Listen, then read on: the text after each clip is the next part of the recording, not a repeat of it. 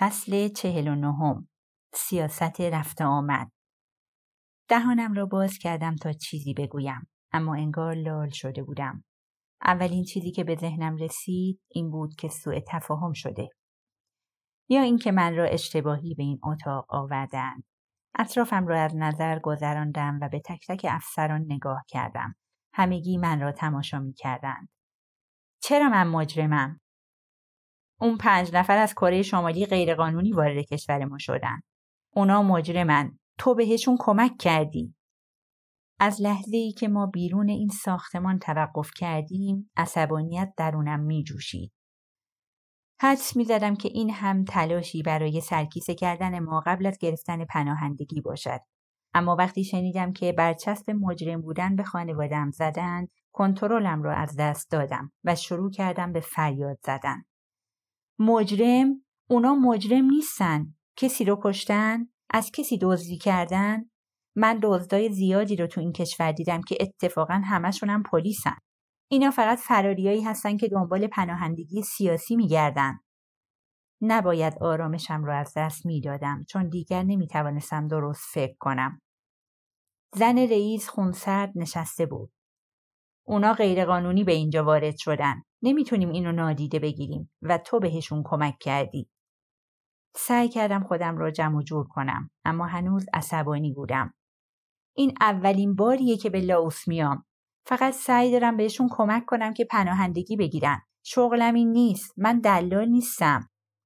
از ترس سوزشی در شکمم حس کردم. آیا در اوج عصبانیت از لغت خانواده استفاده کرده بودم؟ مطمئن نبودم. تنها آن لحظه بود که یاد اختار آقای پارک افتادم. او به من گفته بود به هیچ کس نگویم که با مادرم و مینهو رابطه خیشاوندی دارم.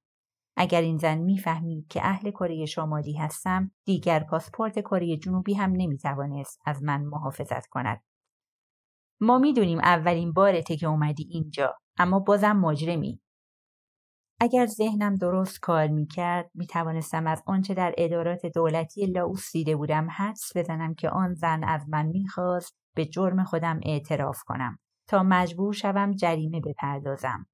اما من زیر بار نمی رفتم که مجرمم و به مجرم ها کمک کردم. بنابراین نمی توانست قضیه جریمه را مطرح کند. دیگر واضح بود که او را عصبانی کرده بودم و این اصلا به اوضاع کمک نمی کرد. ممکنه بیفتی زندان. در حالی که موبایلم را در می آوردم گفتم من فقط یه داوطلبم. الان به سفارت کره جنوبی زنگ می‌زنم. تو به هیچ کس زنگ نمی‌زنی. با انگشتش به یکی از مأموران اشاره کرد. مأمور سمت من آمد و گوشی را از دستم گرفت. زن گفت اینجا لاوسه. سفارت شما هیچ قدرتی نداره. مأموری که تلفنم را گرفته بود حالا پاسپورتم را هم می‌خواست. چاره ای نداشتم جز اینکه تحویلش دهم. زن برای دقیقی به زبان لاوسی با دیگران صحبت کرد. بعد گفت فعلا می‌تونی بری. فردا صبح برگرد اینجا تا دوباره صحبت کنیم. به اتاقی که دیگران منتظرم بودند برگشتم اما همگی ناپدید شده بودند. هیچ کیفی جز کوله پشتی من آنجا نبود. انگار که می‌خواستند از من زهر چشم بگیرند. مستقیم به سمت دفتر بازجویی برگشتم. دوباره داشتم فریاد می زدم. اونا رو کجا بردین؟ افسری که به ماندارینی صحبت می کرد گفت هتل. زن رئیس پشتش به من بود. فعلا نمی‌تونی کاری انجام بدی. وقت نهار شده بود و لابی طبقه پایین خالی. دو راهروی طویل در هر دو سمت میز پذیرشی که هیچ کس پشتش نبود قرار داشت. وقتی مطمئن شدم که کسی آن اطراف نیست به یکی از راهروها رفتم و به تک تک اتاقها سرک کشیدم. در انتهای راهروی دوم ردیفی سلول با درهای آهنی به چشم می‌خورد. تمام درها به جز یکی بسته بود. سرم را داخل بردم. بسیار سرد بود و بوی نم سیمان می‌داد. دیوارها از کپک سیاه شده بود. سقفش به قدری کوتاه بود که محال بود کسی بتواند صاف بایستد. بیشتر شبیه آقل گوسفند بود. قطعا آنها اینجا نیستند. از پشت درهای قفل شده هیچ صدایی نمی آمد. جرأت نکردم فریاد بزنم که آما مینهو من اینجا هستم. می ترسیدم در طبقه بالا صدای من را بشنوند. بیرون از ساختمان هوا گرم بود و خیابانها خالی. چشمم به یک ایستگاه تاکسی موتوری افتاد که منتظر مسافر بودند. با مخلوط انگلیسی و ایما و اشاره از یک راننده خواستم تا من را به سفارت کره جنوبی برساند. چند دقیقه بعد پرچم کره جنوبی را دیدم و بعد خود سفارت را. اما نگهبان گفت که بعد از نهار برگردم. کمی آن طرفتر در خیابان پرسه زدم و دنبال جایی برای نشستن گشتم. اینجا هوا خنکتر بود زیر سایه درختان چنار. بعد سمت چپم درست آن سوی خیابان پرچمی دیدم که باعث شد یکه بخورم. سفارت دو کره فقط چند متر از هم فاصله داشتند. برای دومین بار در آن روز احساس کردم که در موقعیت مزهکی قرار گرفتم. آلمان غربی و شرقی مدتها بود که با هم متحد شده بودند. همچنین ویتنام شمالی و جنوبی. چرا ما تنها ملت دنیا بودیم که هنوز از تقسیم عجیب و غریب کشورمان رنج می بردیم و باید در تاریخ محو می شدیم. چرا خانواده من باید تقاس جدایی ناعادلانه دو کشور را پس می‌دادند بی حرکت در خیابان خالی نشستم و به زندگیم در دو دست ها بین این دو پرچم فکر کردم. کنسول گفت خوش اومدی. ما اینجا مسافرای کره زیادی نداریم. و من را به اتاق ملاقات دعوت کرد. به او توضیح دادم که از لوانگ نام تا آمدم و پنج نفر را با خودم آوردم که حالا توسط پلیس مهاجرت در وینتیان دستگیر شدهاند. فکر می‌کردیم ما رو مستقیم بیارن اینجا. بالای بینیش را از زیر عینک خاراند و گفت بله ما از دفتر مهاجرت لوانگ نامتا پیامی دریافت کردیم که پنج فراری کره شمالی تو راه هستن. اما رابطه شما با اونا چیه؟ من یه ماه پیش با شما تماس گرفتم. یادتون میاد؟ بهتون گفتم که خانوادم توی لوانگنام تا زندانی شدن. شما گفتین که به اوضاع رسیدگی می‌کنین و من باید اونجا رو ترک کنم. اوه بله. با تعجب به من نگاهی انداخت. شما اونجا رو ترک نکردین؟ اصلا فکرشم نمی‌کردم بتونین تا این حد جلو برین. تمام این کارا رو تنهایی انجام دادی؟ ظرف یه ماه؟ فوقالعاده است. واقعا فوقالعاده است. لحنش مثل یک عموی بیحوصله بود که سعی می‌کرد علاقهاش را به نقاشی ای نشان دهد. به ما گفتن که شما امروز بعد از ظهر میرین دفتر مهاجرت. قدم بعدیتون چیه؟ خنده عذرخواهانه ای کرد و گفت من که نمی‌تونم هر وقت دلم خواست برم اونجا. باید منتظر تماسشون بمونم. اما اونا پنج تا کره رو گرفتن. حتی موبایل و پاسپورت منم گرفتن. اصلا حق چنین کاری رو دارن؟ ما اینجا هیچ قدرتی نداریم. نمی‌تونیم بهشون بگیم که چه کاری انجام بدن. اما باید ببینیم که می‌تونیم راهی پیدا کنیم تا بفهمیم قضیه چیه یا نه. در هر قدم از این سفر هر بار که فکر می‌کردم روزنه امیدی در حال باز شدن است ناامیدی سر راهم سبز می‌شد همین که بلند شدم بروم به او چیزی گفتم که مادرم به من گفته بود که گروهی دوازده نفره از کره شمالی چند روز پیش دستگیر شدند و دیروز درست قبل از اینکه مادر و مینهو آزاد شوند به زندان افتادند. اما مطمئنم که شما می‌دونستین. نه نمی‌دونستم. انگار که داستانی احمقانه اما حقیقی به او گفته بودم. به این موردم رسیدگی می‌کنم. نمی‌دانستم چندین فراری کره در زندانهای این کشور نشستند و منتظر این مرد هستند تا کاری انجام دهد. صبح روز بعد یک دیپلمات رد پایین کره جنوبی من را تا دفتر مهاجرت وینتیان همراهی کرد. می‌دانستم که این اصلا فکر خوبی نیست. انگار که این جلسه نشستی بین سران دو ملت در اتاق همایش بزرگی بود که آن را با ردیفی از پرچمهای ملی آراسته بودند. آن سمت میز براق و بزرگ پنج افسر مهاجرت یونیفرم پوش در کنار خانم رئیس نشسته بودند. زن اصرار داشت که من در لاوس ملاقات غیرقانونی داشتم و به هیچ وجه از موضعش پایین نمی آمد که با کمک کردن به غریبه های غیرقانونی مرتکب جرم شدم. بنابراین طبق قانون باید 1500 دلار جریمه پرداخت می کردم وگرنه به زندان می افتادم.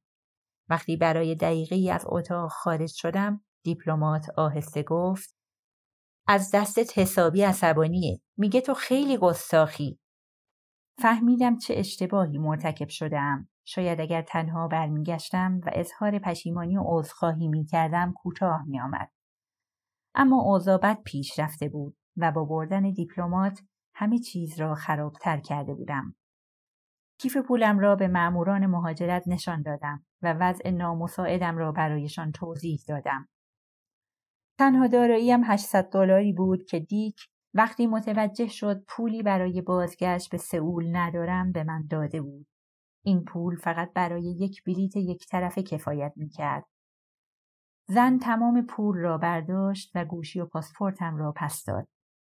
دیگه هرگز اینجوری به کشور ما بر نگرد. اگه برگردی به جرم دلالی به زندان میافتی. هرچند چنان لبخند تلخی به من زد که هرگز ندیده بودم.